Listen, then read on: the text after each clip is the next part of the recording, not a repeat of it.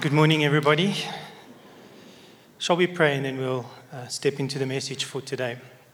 Father, thank you for just the way that by your Spirit you've orchestrated this service this morning. Thank you that we can lift our heads and that you are the lifter of our heads. As we turn our attention, our Lord, to your word, I pray that you illuminate our minds and our hearts and apply the word of God to our lives just as you deem fit. We ask this in Jesus' name. Amen. I have uh, with me this morning some very significant historical artifacts. They are packaged in, usually in a box like this. I'm aware probably there's some people on this side of the room who have never seen this artifact. This, ladies and gentlemen, is a cassette tape. It looks like this. If you haven't seen one and you want to touch one, we have one here today. Um, I was reminded of these tapes as I was preparing uh, because they, uh, it links to a story which uh, I'll tell you shortly. But this tape, for example, is on uh, Believer's Baptism by Pastor Harry Kukumur on the 1st of the 11th, 1998, in the evening service. It was preached. The, the reason I have this tape is because when I heard the teaching, I thought this is the gold standard of teaching on believers' baptism. And I bought the tapes that I could give it to my parents who weren't baptized as believers at that time. And I made them listen to the tape because in those days people still had tape players. And they both got baptized because of listening to the story. Uh, two of the other tapes I have here are tapes of personal prophecy at a time in Hatfield, you can actually see on the spine, it's actually especially printed. It says personal prophecy tape. And this was a personal prophecy that I received in April of 1998. It seems 1998 was a big year for tapes in my life. I know CDs were out then, but I was like old school. Um, and this was a prophecy that I received at a, a Bill conference at the time. Uh, as Tia and I were looking for these tapes last night, I was quite happy that we actually found them. They were in boxes, in cupboards, hidden away. And I thought, great, I'm so happy I found it. It's just pity I can't listen to it anymore. Um, I do have a tape player which I'll now have to take out of the garage and dust off and connect because now I'm now very inquisitive to remember what was said. And one of these other tapes is a prophecy Tia and I received at a, at a young adult camp in 99, uh, which was the year we got married. Eh? Yeah. Glad I got that right. But the, the reason I thought about tapes is I was thinking a bit about the history of Hatfield and I was getting a little nostalgic, I guess.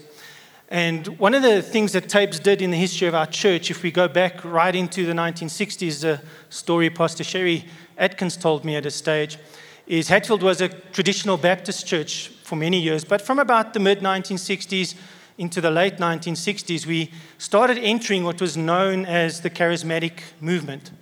And one of the sources of information, because it was quite a new thing in South Africa, there weren't any other churches, definitely, definitely in Pretoria, that were doing this. They were all very traditional. Just imagine Pretoria in the 1960s. You could probably say Pretoria. Um, but we would get tapes from American overseas from people who'd started examining the scriptures and started seeing that perhaps there was more that God wanted to do and bring into the church. And so, for more than 50 years now, as we sit here today as the Hatfield community, the Hatfield congregation, for more than 50 years, we've been a church that's been part of the charismatic movement. We can probably call it the charismatic tradition by now. What does that mean? It means that we're a church that believes that the gifts of the Holy Spirit are for today, that people can be baptized in the Holy Spirit and filled, and that these gifts can operate as we meet together here as a gathered church, that these gifts can operate when we leave here and we go out as a scattered church. This is our tradition. This is who we are. In fact, the preamble to our church's constitution starts and it says, We are a spirit led faith community that values the presence of the Lord. That is who we are. And so, perhaps as you walk into Hatfield, if you haven't been here for all of the 50 years, 50 years is longer than I've been alive, um, it's good perhaps just to come back to the scriptures today. And that's, I think, my mandate today is just to bring us back to some of the foundational scriptures, particularly to do with prophecy. And the topic for this morning's sermon is prophecy and us. Prophecy as a church gathered, prophecy as a church scattered. It's interesting the effect that us as a church stepping into the charismatic space has had in our city. And we've sung much about the city, and I think we're going to as the Lord leads, pray a bit for the city at the end of the service. And we're going to spend some time today in 1 Corinthians chapter 14. It's one of the chapters in the Bible where I've probably spent the most time wrestling, trying to understand what Paul was writing over the years. But before we get to chapter 14 of 1 Corinthians, I want to just give some uh, qualifying comments or lay some foundational principles so that when we get into the text, we just all in the same space. Firstly, I want to say, as we talk about prophecy, which prophecy, by the way, is one of the gifts of the Spirit. We read about it 1 Corinthians 12, Romans 12. So if you remember 12 and you go Romans, Corinthians, you'll probably be okay in that space. And so we're talking today largely focusing on one of the gifts, the charismata, the gifts of grace that God gives to the church through his Spirit. So as we focus on prophecy, I thought it would be good just to remind us that when we prophesy, we speak for God. When we pray, we speak to God. That's the direction. But when we prophesy, we speak for God or on behalf of God. Now, that is awesome. That God would trust us through His Spirit to speak on His behalf to other people. I like to phrase it this way it's a holy honor that we have the privilege of speaking for God or on behalf of God to others. And so prophecy is when we speak to others. And I think we must always be respectful and mindful, and it's a treasure that we have that God gifts us in this way. And it's important, therefore, when we prophesy, that we believe fully as much as we can that this is what God wants to say. There is a responsibility incumbent on us. If we have the gift of prophecy, or if we feel that God is saying something to somebody, that we just make sure that it is God and that we are speaking, and that we understand at least that we are speaking on God's behalf. Another introductory comment that I'd like to make is just to, in this area of prophecy, just to help us understand that biblical prophecy has two aspects. Biblical prophecy has two aspects. If we look at the 16 prophetic books in the Old Testament, as people cleverer and with much more time than me have analyzed them, they've realized that there's two main categories of prophecy that we find recorded for us in the scripture. The first category is what we call foretelling, F O R E, foretelling. This is when we're saying something that's a bit predictive. It's talking a bit about something that's yet to happen, it's in the future. Now, as scholars have studied uh, how much of these 16 books in the Old Testament speak into this area of foretelling, it's actually surprisingly little. So, according to uh, guys like uh, Gordon Fee and Douglas Stuart, if they look at the prophecy in the Old Testament, less than 5% of all prophecy in the Old Testament speaks of the new covenant, or what we would call the New Testament, of what happens after the life and death and resurrection of Jesus Christ, of the church. Less than 5% speaks of the future in that way. It's a large volume of prophecy, 16 books, but only 2% actually speaks about the Messiah or points to the Messiah. Now, that might be as many as 300 individual prophecies, but in terms of the volume of prophecy in the Old Testament, probably less than 2% speaks about the coming Messiah, the ministry of Jesus, his first coming and his second return.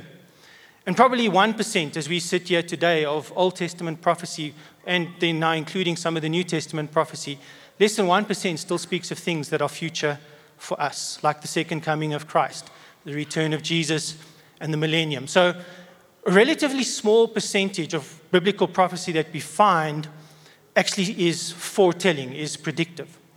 The bulk of prophecy that we find in the Bible falls into the second category, which is called forthtelling, F O R T H, forthtelling.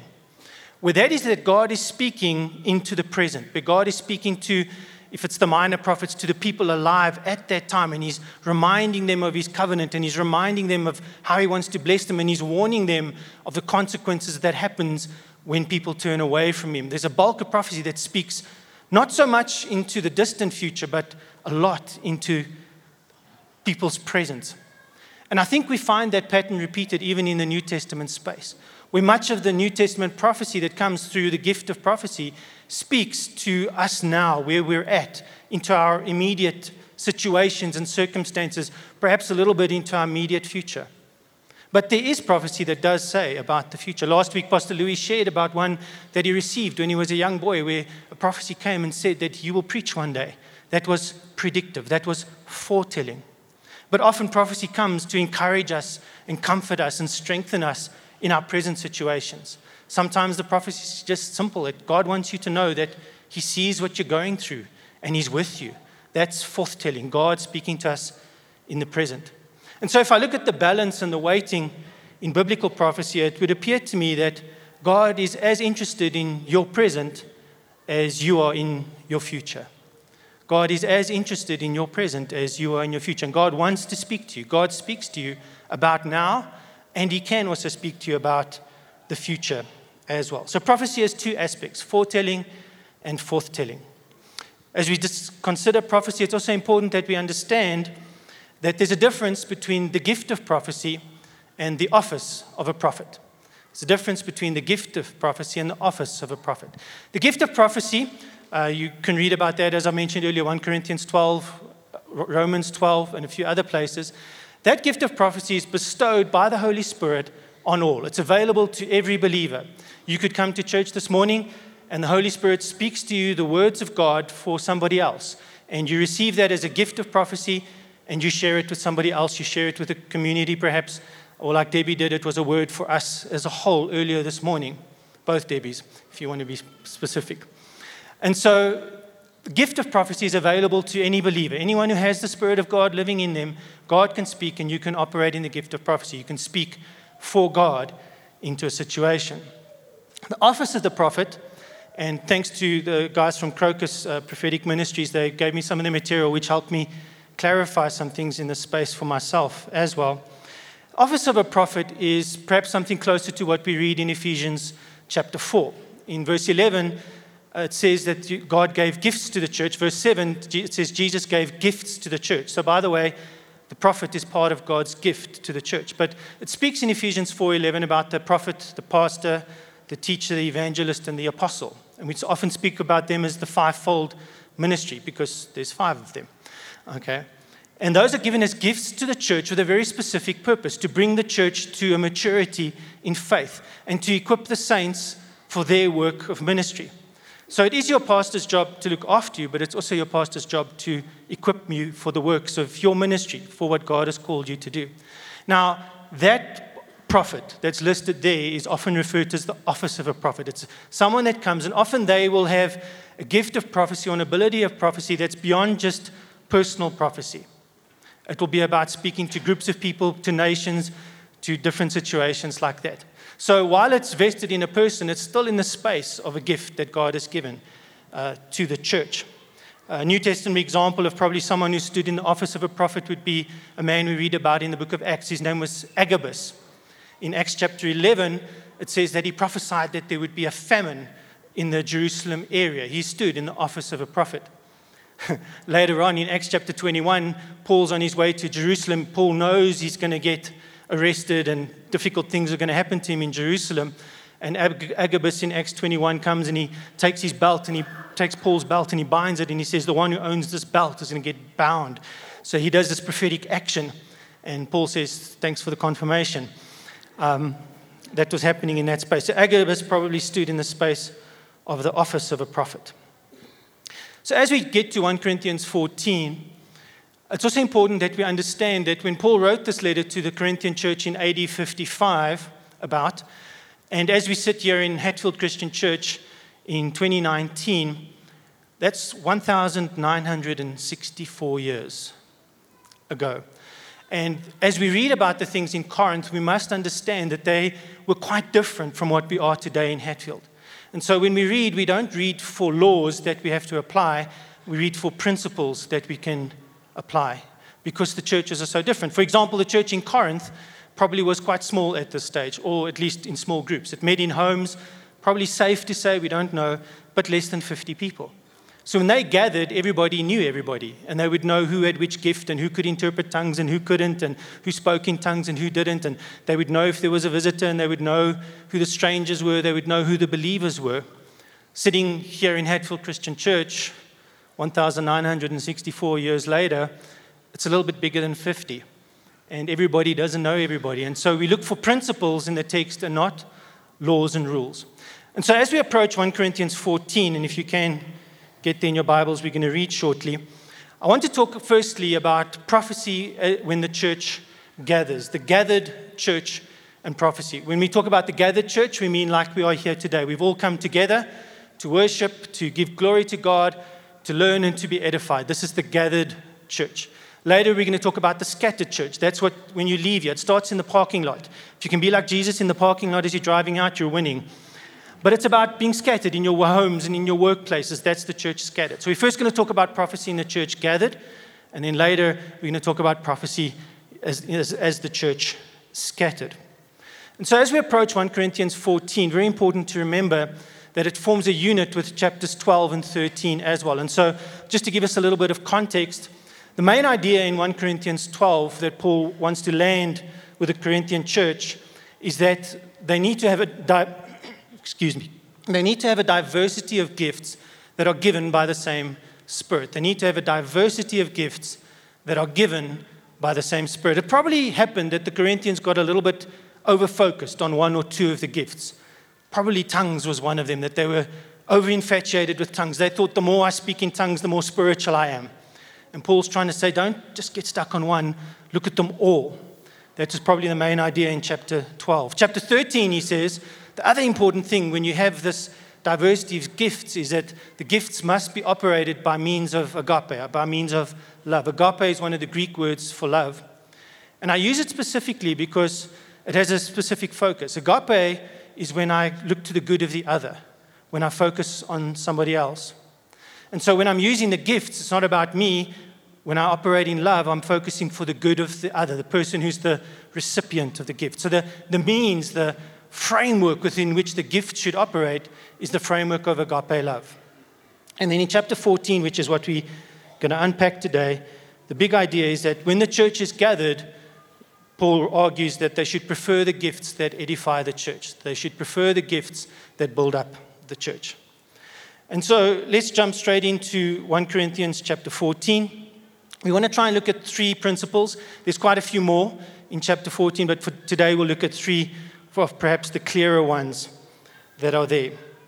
As an introduction to chapter 14, we just want to remind us all of 1 Corinthians chapter 12, verse 7 where Paul writes and he says, Now to each one, the manifestation of the Spirit is given for the common good. To each one, however the Spirit manifests through you, whether it's through a gift, if it's in the office of a prophet, it's given for the common good. So when we're talking about the gifts of the Spirit in general, but particularly also today the gift of prophecy, it's very important to remember that that gift is given to you or comes through you for the common good. It's for the community. The gift is not for you, it's for somebody else, it's for building up the community. And so, 1 Corinthians 14, I've had to select just for time's sake the verses uh, a little bit. I'm not going to read through the whole chapter, so I've packaged some of the verses. Uh, that's not because I want to think some of the other verses are less important, but they, I'm just trying to highlight certain principles today. So we're going to read 1 Corinthians 14, verse 1 to 5, and verse 12 and verse 26 together. And I think I've asked the guys if they can leave it on the screen a little bit longer than normal. So 1 Corinthians 14, verse 1 starts and it says, Follow the way of love and eagerly desire the gifts of the Spirit, especially prophecy. For anyone who speaks in a tongue does not speak to people, but to God. Indeed, no one understands them. They utter mysteries in the Spirit. And here the direction is important. When you're speaking in tongues, you're speaking to God. That's the direction. But, verse 3, the one who prophesies speaks to people for their strengthening, encouraging, and comfort. Anyone who speaks in a tongue edifies themselves, but the one who prophesies edifies the church. I would rather, sorry, I would like every one of you to speak in tongues. So Paul is not against tongues. Very clearly, I would like every one of you to speak in tongues, but even more to prophesy. The one who prophesies is greater than the one who speaks in tongues unless someone interprets, so that the church may be edified. Verse 12. So it is with you. Since you are eager for the gifts of the Spirit, try to excel in those that build up the church. And then lastly, verse 26. What shall we say then, brothers and sisters? When you come together, each of you has a hymn, a word of instruction, a revelation, a tongue, or an interpretation. Everything must be done so that the church may be built up. Clearly, in these verses, Paul says, we should eagerly desire the spiritual gifts. In chapter 12, Paul writes and he makes it very clear is that the Holy Spirit is the one who bestows the gifts. The Holy Spirit is the one who distributes the gifts. That's the role of the Holy Spirit. Our role is to lean in, to be eager, to desire the gifts. So when we come to the gathered church, as we are this morning, in our hearts we should be saying, Lord, I'm leaning in. If there's a gift of the Spirit that you want to bestow for the common good in the body, I'm in. It's right to desire the gifts of the Spirit. But it's important that we also see that Paul prefers the gifts that edify the church. A couple of these verses point to that. He prefers the gifts that edify the church. If we look at verse 5, Paul says something interesting. He clearly says the one who prophesies is greater. Why does Paul prefer prophecy? Why does Paul prefer prophecy? And why does he say it's greater than tongues when the church is gathered? And so, just for to help us understand that a little bit, it's not because one is more important or less important. Paul prefers prophecy for a very simple reason, and it's got to do with two things. One, we read that when we prophesy, we speak to one another, we speak to people. When we speak tongues, we're speaking to God. Prophecy is directed to the community.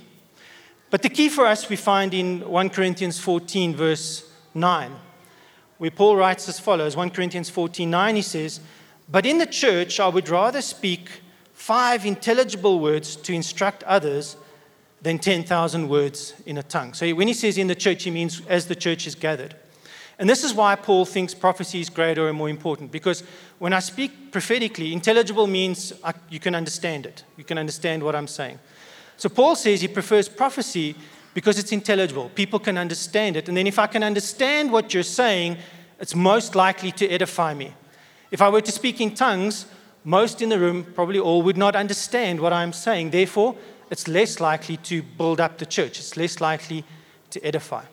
So, Paul believes that prophecy when the church gathers is greater than tongues because it edifies, it builds up, it's understandable to everybody that's there, which means you can more clearly know and understand what God is saying to the church at that time, which means you can be edified, built up in that space. One of the three key aspects of how the church is edified we find in verse 3 in 1 Corinthians 14. Paul writes and he says, The one who prophesies speaks to people for their strengthening, encouraging, and comfort. And those three aspects are very important. When we prophesy, one of the criteria we use to weigh prophecy, and we'll talk about that in a little bit, is does it strengthen? Does it motivate? Does it, I've had a tough week, and someone comes and says, You know, God sees and He's with you. It strengthens me, it motivates me, it gives me courage to go on. It encourages me and it comforts me. Probably encourages similar to what we've heard throughout the morning service. It's about lifting the head. It gives me courage to look up. It gives me courage to go on. It gives me courage to persevere in what God is doing. So, principle number one that we want to apply from the church of Corinth to the church today is that when the church gathers, gifts that build up the church should be given preference. When the church gathers, gifts that build up the church, that are likely to strengthen the church, they should be given preference. All the gifts can be bestowed, but there's a preference for gifts that build up the church. That's the first principle we want to recognize from Corinthians 14, 114 today. The next section of verses we're going to look at this morning uh, starts in verse 29, and we're going to read 1 Corinthians 14 from verse 29 to 33, and then the last two verses of the chapter, verses 39 and 40, to just discover two more principles that are in the text here. So 1 Corinthians 14 29, Paul says, Two or three prophets should speak, and others should weigh carefully what is said. And if a revelation comes to someone who is sitting down, the first speaker should stop. For you can all prophesy in turn, probably because all the Corinthians were prophesying out of turn. So Paul's saying, You can all prophesy in turn, so that everyone may be instructed and encouraged. The spirits of the prophets are subject to the control of the prophets. For God is not a God of disorder, but of peace, as in all the congregations of the Lord's people. Then we quickly skip the difficult verses about women, and we get to verse 39. I'm not scared of them, they're just not relevant for today. Okay, now I've said it, so I have to fix it. Um, probably very culturally specific to something that was happening in Corinth at that time. So there we go, verse 39. Therefore, at the end of the whole chapter, therefore, my brothers and sisters, be eager to prophesy, do not forbid speaking in tongues, but everything should be done in a fitting and an orderly way. I want to go through this passage and just comment on a couple of the phrases or sections in that verse. The first one I'd like to look at is that others should weigh carefully what is said. The, whenever we receive a prophecy, whether it's for us personally, whether it's for us as a community, whether it's for our families, we are biblically mandated to weigh that prophecy. I like the word weigh. The NIV translates it weigh. The more literal translation would be to discern. The prophecies must be discerned. What are you trying to discern? You're trying to discern is it God that is speaking? You're trying to discern um, is it strengthening, encouraging, and building up? You're trying to discern is it for now? In my experience, that's often one of the hardest things to nail down when you're dealing with prophecy is the timing of the word. Is it a word for now? Is it a word for a little bit later? Uh, and often, there, what's really valuable is to get brothers and sisters around us in the Lord and consider that word, to weigh the word. What weight do I attach to this word together? Is a very good practice to do. So, we want to know does it strengthen? Does it encourage? Does it comfort? Does it align with the teachings of Jesus in Scripture? Does it align with the Bible? Is it morally consistent? So, if you get a prophecy that says the Lord says, go rob a bank, do not steal Okay? It's out of alignment. It's not God. Sorry. Always important that we check that our prophecies align with Scripture. I've mentioned timing, and also that the prophecies draw us towards Christ, that they draw us closer to God and not push us away from God. These are some of the things we can look at. In fact, on this personal prophecy tape from the 1990s, on the back, there's a little blue section with all the T's and C's applying to personal prophecy. It says, Everyone who receives a personal prophecy should immediately write it down, write out your prophecy and meditate on it. Review your prophecy with spiritual covering, like your pastor or your life group leader. Prophecy is God's word to you. Prophecy must be confirmed by two or three witnesses. You must meditate and pray over your prophetic word, according to 1 Timothy 1 18. It says, Do not do anything unless directed by the Holy Spirit with confirmation from your spiritual leaders. And remember, prophecies are always conditional. So that's really nice. T's and C's apply. But we're supposed to weigh prophecy. It's nothing wrong. If someone brings you a prophetic word and you can say, Thank you, I'm going to weigh that, I'm going to discern it. It's completely the right thing to do. Even if the prophet is world famous, you weigh the, the prophecy. Okay. Next phrase I'd like to look at is it says a couple of phrases together actually. It says, The spirits of the prophets are subject to the control of the prophets. This is quite an interesting concept. So God comes and by His Spirit, He puts a word in your spirit, works through your soul. And perhaps sometimes, like Jeremiah felt, it says it burns your bones, it burns within you. But even then, it seems that God recognizes that we have a free will, that we can choose how to deliver that word, when to deliver that word. You don't have to say it when you get it. You can wait and ask God, when is the time for this? When is the space for this? What's the appropriate way to say this? How do I say this in love? How can I be kind and patient and not provoking and not easily angered when I share this word with somebody else? And so there is an element of self control that's appropriate when we receive a prophetic word. Verse 33, a lot of people's favorite verse. It says that God is not a God of disorder, but of peace. I want to highlight something. I don't want to make too much of it, but I think it is important. The verse does not say God is not a God of disorder, but of order. The contrast is not between disorder and order, the contrast is between disorder and peace. And I think I try and help us understand that a little bit shortly. But it's interesting that when we're meeting as a community and the gifts of the Spirit are flowing, especially the gift of prophecy, one of the benchmarks we're going to use is does this bring peace. Because in an environment of peace, the church can be edified. In an environment of peace, the church can be built up. And then the last verse says that everything should be done in a fitting and an orderly way.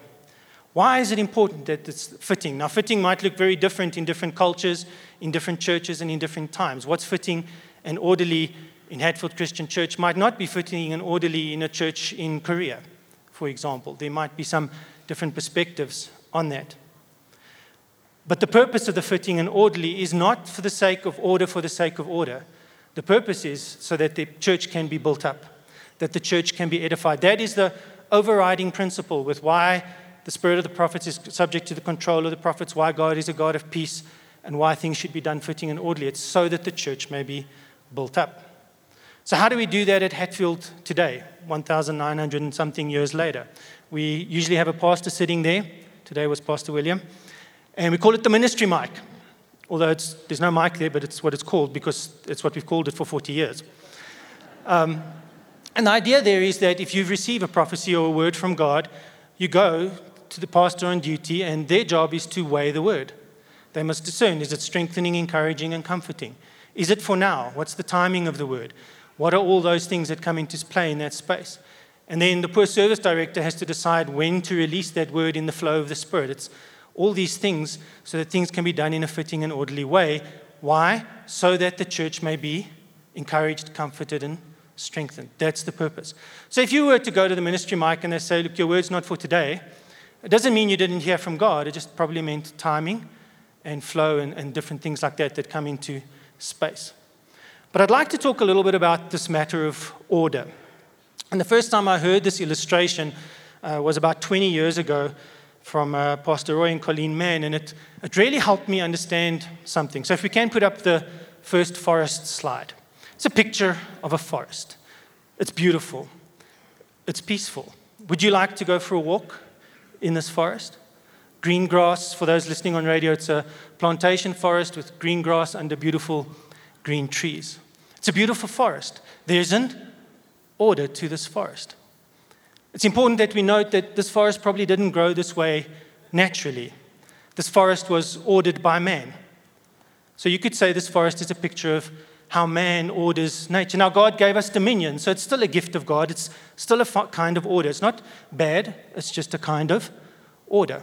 I relate very much to this kind of order. I like it. There's even spacing between the trees. You can see where you're going. There's a little bit of a light at the end of the tunnel. All things are nice. That's a form of order. If we can put up the next picture, please. Here's a different kind of order. This is a natural forest. No pathways, no light at the end of the tunnel. But God ordered this forest, did He not? And so here's a, pic- a different picture of the order of God. And so when we come together and we talk about order, it's never order for the sake of order. What we're after is God's order. Sometimes it's going to be the plantation order, evenly spaced, well organized, clear direction. Sometimes it's just going to be awesomely beautiful and green, and we have to figure out where we're going and our way through it. That's also God's order. So I, am not arguing or suggesting that there's an either or. I'm saying that you should be a both and.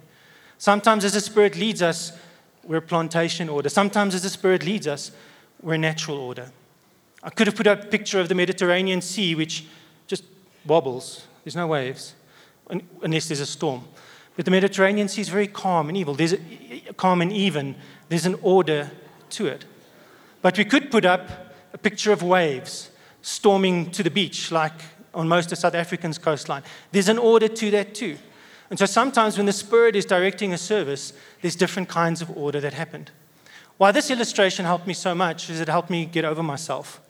Because I obviously, in my natural self, have a preference for a certain kind of order. But I had to lay that down and understand what I'm really after is God's order.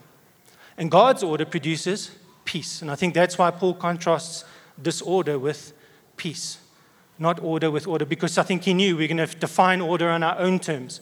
And when we define order on our own terms, you know what happens? We end up putting God in a box.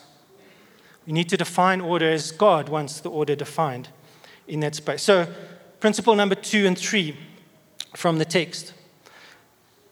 Principle number two when the church gathers, we need God's order and peace so that the church may be built up. When the church gathers, we need God's order and peace so that the church may be built up. And then principle number three, which is uh, shared first, is prophecy must be weighed. Prophecy must be tested. It must be discerned. discerned. This is why uh, we call them parking lot prophecies, why they're dangerous. You know what a parking lot prophecy is? You're standing outside church on a Sunday at your car, and someone comes and gives you a word that just knocks you out. There's no waiting, there's no accountability, there's no responsibility. So, what you really want to do when someone wants to prophesy is you take out your phone. Most phones these days have a recording option. You say, speak into the mic. And then we can say, then I'm going to pray this, I'm going to take it to my leaders, and we're going to weigh this and discern it. Is that okay?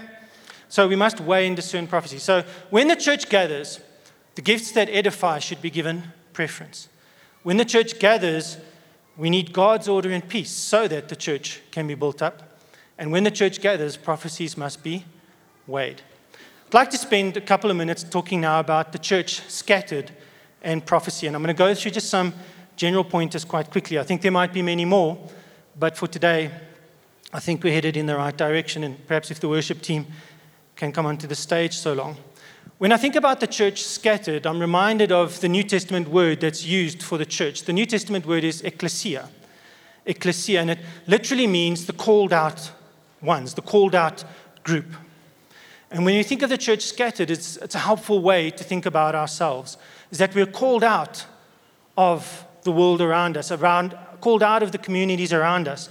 We're a distinctive community that's characterized by love. Jesus said, They will know that you're my disciples if you love one another. We're the ones called out to be a distinctive community in all the communities around us that's characterized by love, but that is surrendered and loyal to Jesus above everything else. That's the idea around the ecclesia. And so, in this called out space, we must also understand that the church is a prophetic community. That means that we're living to declare God's word, to speak for God into the world. Sometimes that speaking is verbal. We're saying what Scripture says, or we're saying what God says in our workplaces and in our homes and in our families. Sometimes that speaking is lifestyle, how I live, that I live differently to those around me. 1 Peter 2 9, Peter says, We're a called out nation, we're a peculiar people. It means we are supposed to be a little bit strange. Okay so that we may declare the praises of God in the world around us. So the church is a prophetic community. And just three thoughts then as we wrap up on what it means to be a prophetic community. Being prophetic community means that we need to understand the times. Being a prophetic community means we need to, if I want to live differently from the world, I need to understand what's going on around me and how and what God's answer to that spaces. The scripture we most often use for understanding the times is 1 Chronicles 12, verse 32, where it speaks about the tribe of Issachar in David and Saul's time. And it says, The men of Issachar understood the times and knew what Israel should do. We need, as a prophetic community, to be a group of people who understand the times and who know what to do. It's quite interesting to me always as I read this passage, I look at the context the tribes in Israel, Saul was king, but everyone knew that God had chosen David. And so David's coming to power, but Saul is still in power. And so it's quite political, actually. And the men of Issachar understand that God's plan is to support David and not Saul. That's the context. Very political in its day and time. But the men of Issachar must understand the times. The church needs to understand the times. Secondly, being a prophetic community means living, speaking, and standing for God's truth. Living, speaking, and standing for God's truth. Whether it comes as a gift of the Spirit, whether it comes through the prophecy of Scripture. Because Scripture is the Word of God, it's a form of prophecy. I think this is what Jesus meant when he spoke about being salt and being light. When the church scatters, we're supposed to be salt, influencing our workplaces, influencing our families, influencing our communities. But we're also supposed to be light, where we shine truth into the darkness. We stand not for our own truth, but for God's truth. So, a prophetic community understands the times. A prophetic community means we live and speak and stand for God's truth. And then, lastly, I believe a prophetic community means we pray for our communities. My favorite picture of prayer in the New Testament is in Revelation chapter 5, verse 8, where it says that our prayers are like incense that comes up before God. I don't know if you've been in a room ever that's filled with incense. It surrounds it, it permeates everything. It gets deeply into your nose. It has, a, you can't miss it. And there's this picture that the Apostle John writes, and he says, When we pray, our prayers become like incense in the throne room of God, surrounded by our prayers. And then when we pray for our communities, God acts and God makes a difference, often using us to be the difference. It's not about being passive, it's being an active participator in what God is saying. And so we pray and we prophesy. And this is probably in the space where we're in the forth telling. We're declaring God's word into the present. What is God saying for us now, for our communities and our spaces and our time? And so at Hatfield, we've stood on 50 years of legacy of being part of the charismatic community. What about the next 50 or 100 or however long? But what about the next 50? You and I are here to bear the calling that God has on this community, on this church. What about the next 50? As we continue being people who are led by the Spirit or people of faith who love the Lord's presence, who want to take ourselves, our lives, and we want them to speak on behalf of God. And I believe that's the part of lifting our head today. God wants us to be His community in this city. One of the prophetic words over this church that's come up many times in our 50 year history, even as recently as earlier on this year through uh, Pastor Dwayne White, comes from Isaiah chapter 60, the first three verses. But the main idea is Isaiah chapter 60 Arise and shine. And this is our time, not only now, but for the next 50 years, to arise and shine, to be the prophetic community that God is calling us to be. So, if I may invite you to stand, we're going to sing uh, God of the City again, as we sang earlier. But I want us to do it with a bit of a difference. I want us to do it as a proclamation, as a prophetic declaration. So, when we say He's the God of the city, let's speak the words of God into this space. When we say He's the Lord of our land, let's declare it as a people. So, are you ready to be a prophet this morning? We're going to speak for God over our city. And as we're doing that, and as we're worshiping, if you feel there's something specific that God lays on your heart to pray for the city, just as you're standing there, won't you pray it just out loud? Pray it for our city. If it's for the nation, pray it for the nation. If it's for your family, pray it for your family. Let's be a prophetic people. Father, thank you that you are the lifter of our head. And Lord, we declare you God over our city. You are the Lord of this land. We speak on your behalf into the atmosphere, to the rulers, the principalities, and the powers. You are the God of this city. And we trust you, Lord, that there's greater things to come in our city and in our church as we gather and as we scatter. And Lord, as we scatter now, I pray your blessing over each one. May we know your peace and your presence as we go. May we understand that you are with us and that you will never leave us or forsake us. I pray this in Jesus' name. Amen.